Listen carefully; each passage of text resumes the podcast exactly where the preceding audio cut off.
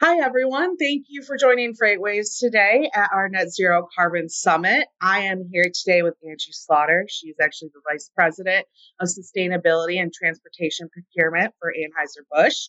Uh, we are going to be discussing how procurement strategies can focus on environmental sustainability, uh, which Angie, you are the perfect person for us to have here today for that discussion. So I'm very excited that you're able to join us.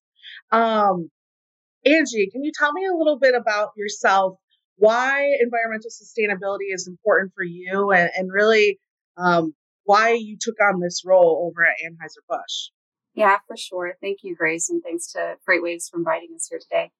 Um, I would say, you know, I've been focused on sustainability for a very long time. I've been with the company now 24 years. I, I started in engineering and really came up through our operations group, working largely on conservation before uh, you know sustainability was really a formal position here. Um, came into procurement, and it, it makes a lot of sense that in, in 2015 we organized our procurement department around sustainability. So we now own that sustainability strategy for um, the greater company, but it's also very integrated into a lot of the a lot of the divisions across the entire company. So for me personally, I've been focused on it a long time again, working on the utility side and water conservation and wastewater conservation first, but coming into procurement and broadening that scope and really working in all facets of our organization across sustainability. And now focused most, most recently on transportation and how that fits to our 2025 sustainability goals. That's amazing. And, you know, I know that water is one of the main ingredients for beer, so it makes sense that you guys focus so much time on that. Uh, I uh, was diving into kind of how how you go about making beer the, over the last couple days, and I was like, well, that completely makes sense why um, you went from that position really to focusing on the procurement side of things. What hurdles uh, have you really overcome with creating a procurement strategy and uh, how did you find uh, ways around those those hurdles so far? Yeah i'd say first and foremost um, we set goals. We are as a company we are very focused on targets and, and kpis and so in 2018 we launched our 2025 sustainability goals really for the future. And those are focused in four main areas water stewardship smart agriculture renewables and carbon and circular packaging and really, renewables and carbon is, is most important for our conversation here today, because here we're looking to purchase 100% of our electricity from renewable sources, but also reduce our greenhouse gas emissions across our entire supply chain, including transportation, by 25% by 2025. So uh, a lot of work to do. Transportation is about 9% of our footprint overall. And it's why we're so focused on, on that piece. I love that. Uh, I actually helped with a couple of nonprofits, the same type of initiative, 25% by 25. So I love hearing that you guys are working on that within your company as well. Um, what type of strategies are you uh, currently implementing with your team? Specifically, ones that companies that are smaller than an Anheuser-Busch uh, could start implementing today eh, within their companies and in their industries as well. Yeah, I think a, a few things, several things. Um, first and foremost, in, in the transportation space, looking at the mode of transportation you're using. So for us, our, our footprint, we drive more than 300 million miles every year across all forms of transportation. So understanding um, where can you switch to more efficient forms of transportation between um, between rail and, and over the road, for example. Um, the other thing I would say that is an immediate um, immediate way that you can approach this is just looking at your patterns and looking for efficiencies, for example, in backhauls to reduce those emissions so that you're not um, susceptible to that. And then lastly, that takes a little bit more time and strategy is that entire alternative fuel strategy. How do we build it out? Um, for us, between now, we're already started. You know, we've already had several large um, partnership announcements, but from now to 2025, getting to a zero emission fleet of the future is, is really our focus today. I love that you touched on the partnerships. Uh, for any of our viewers that aren't up to date with those, could you describe the different partnerships that you guys have uh, announced recently? Yeah, I'll, I'll speak to several. Um, our, first, I would say um, we've had a strong partnership with BYD in California for, for EV vehicles. Uh, we have 25 now in our fleet there in California and worked with both CARB and the Center for Transportation and, and the Environment there uh, to get those in place. That's in our in our urban setting, more delivery to retail. So when we think about again our, our scope, we we produce at our breweries, we deliver them to our wholesalers. Those are usually the longer over the road um, transportation um, um, lanes, and then we deliver from our wholesalers to retail, which are typically our more urban settings, city setting deliveries. That's the piece where we're working um, in our tier two delivery to retail with BYD with electric vehicles. So successful partnership there.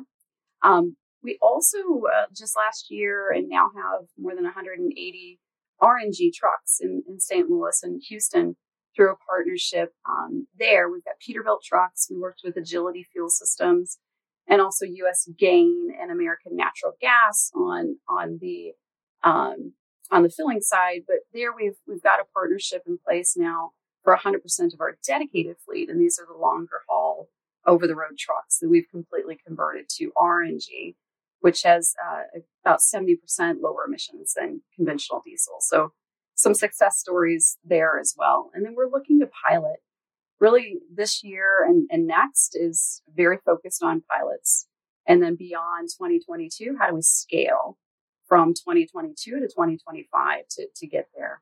That's amazing. Yeah, I I love that you guys are being so proactive about these initiatives. My biggest fear sometimes, especially when it comes to carriers moving within California um, and the restrictions and almost more of the goals that they've set for their own state, um, my fear is that people aren't being proactive and, and aren't thinking ahead so that when these you know, guidelines come into place, they, they're going to have hiccups. Um, I know that you're working closely with your uh, transportation partners um, to set different milestones for them. Could you dive into some of those milestones and different um, key uh, data points that you're you're hoping for them to hit on a more uh, individual level? Yeah, certainly. I mean, we have performance metrics, um, indeed, but we also track very closely our emissions per mile. So we have green logistics KPIs that we look at on a very regular basis. Um, we're also we've been a historically been a long time partner with um, SmartWay, so we also track re- emission reductions uh, through that platform with with SmartWay. But the other thing I, I, would point to in a way that we've been working with our suppliers more recently um, we kicked off a, a supplier platform um, through Eclipse, what we're calling Eclipse at Anheuser-Busch, um, which is really bringing all of our suppliers across all of the different categories, including transportation, together to benchmark and innovate and really set goals to, to further reduce if they haven't already. So we've kicked this off now through Activate. We've got a Activate is our, our platform for the goal setting and emission reduction moving forward, we've got a third party managing this for us, Guidehouse. Um, but we have a specific work stream now related to transportation where we're getting competitors together in the same room to talk about solutions and talk about um, innovation together, which is a little different than than uh, normal, but, but we've seen a lot of great progress there already. That's great. I I love hearing how these plans are just all falling in place for you already, and uh, I really am concerned on more of the small to medium sized businesses, how they are going to implement these strategies without having maybe the tech background that your company has. Um, if you could give a small and medium sized business, whether it's a beverage company or if it's you know some other type of industry, where are maybe small things that they could do over the next year or so, or even just day to day that can help bring their uh, carbon emissions down as well? Yeah, I think absolutely first set goals. If you don't know where you're at today and you can't manage and monitor progress, um, you will never know. So set goals and understand your baseline and how you can how you can measure improvement. Um, I would also say um, gain your leadership support if you don't have that already. You need at the highest level your entire um, company and, and, leadership on board. We have that here at Anheuser-Busch very clearly. It's expected and enabled by our leadership. But I would say if, if you don't have that already, you need to start those conversations.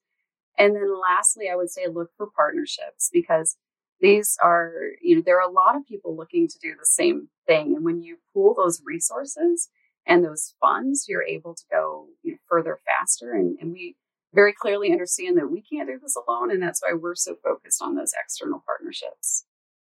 Perfect. Uh, working together to help the environment. That's the best way to do it at the end of the day. So you you hit the nail on the head on that one.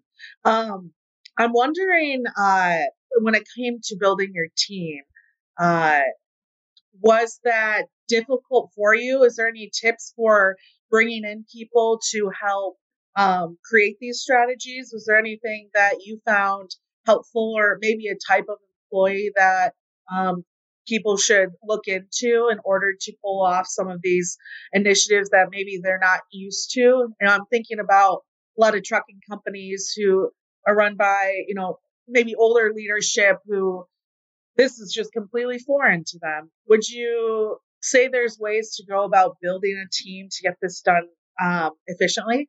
Absolutely. Uh, I will also um, say that we took almost two years to develop our 2025 goals. So we, we announced in 2018, we started working on them in 2016. So it took us a great deal of time to come to, you know, come to the focused areas where we knew we as a company could drive the most scale, the most change over time, um, and that were most important to to us in the products that we make. I mean, beer's a very natural product, so it makes sense in the categories that we landed on and those four pillar goals. They're all tied back to our product, and they're all tied back to um, external goals in our value chain where we are influencing beyond our company walls. So understanding that first and foremost, I would also say cross functional teams. It was very important for us to bring in a matrix of, of people from all facets of the organization to have those early conversations and understand and gain support. So ensure that your team is, is cross functional and pull in as many different resources that you wouldn't normally work with um, into those conversations. That's amazing. So start yesterday is really the plan for you. yes. Don't start tomorrow, start yesterday. I love that.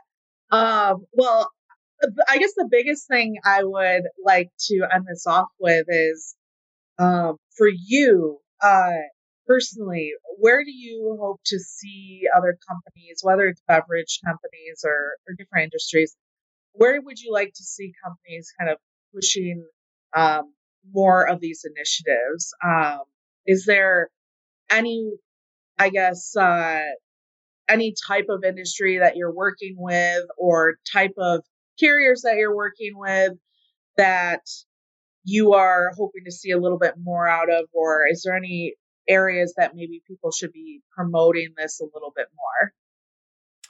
Yeah, I think when, when I think about the transportation space, the first thing that comes to mind that we need to work more collaboratively on is, is infrastructure. There is such a vast need for infrastructure. We're all trying to build the same thing um, today, and we know that we need that critical infrastructure in place to really be set up for um, the future. I think it's WEF, um, the World Environment Federation, estimates that $500 billion in infrastructure is needed between now and 2040 in this space. So there's an immense amount of work to be done. And if we work together with with government and, and with state and you know federal entities and with those transportation companies um, to build that infrastructure, we certainly will find efficiencies and be able to go faster. And you know, it's it's good that you say that because I feel like this administration is really starting to implement those and at least have discussions with great companies that are are focused on these areas. Uh, infrastructure 100% needs to be improved, and uh, even down to just being able to have more sites for for charging. Right. So exactly, there's many layers to it, and I'm excited to see over the next couple of years um, what you do and what everyone else in the transportation industry focuses on as well. So Thank you so much for being here with us today, Angie. Uh, your insights are, are, amazing, and uh, your team is just kicking it over there. And hopefully, a year from now at our next summit, we can talk about uh, what else you guys have been working on. Absolutely, and I would also say if you if you want to learn anything else about what we're doing, you can certainly visit purposebeyondbrewing.com and find um, a whole host of stories around our environmental initiatives. Perfect. Yeah, get that information out there so everyone else can learn from the behaviors that you've already implemented. I love it. Thank you so much, Angie. And uh, I hope everyone watching has a great rest of their day. Thank you.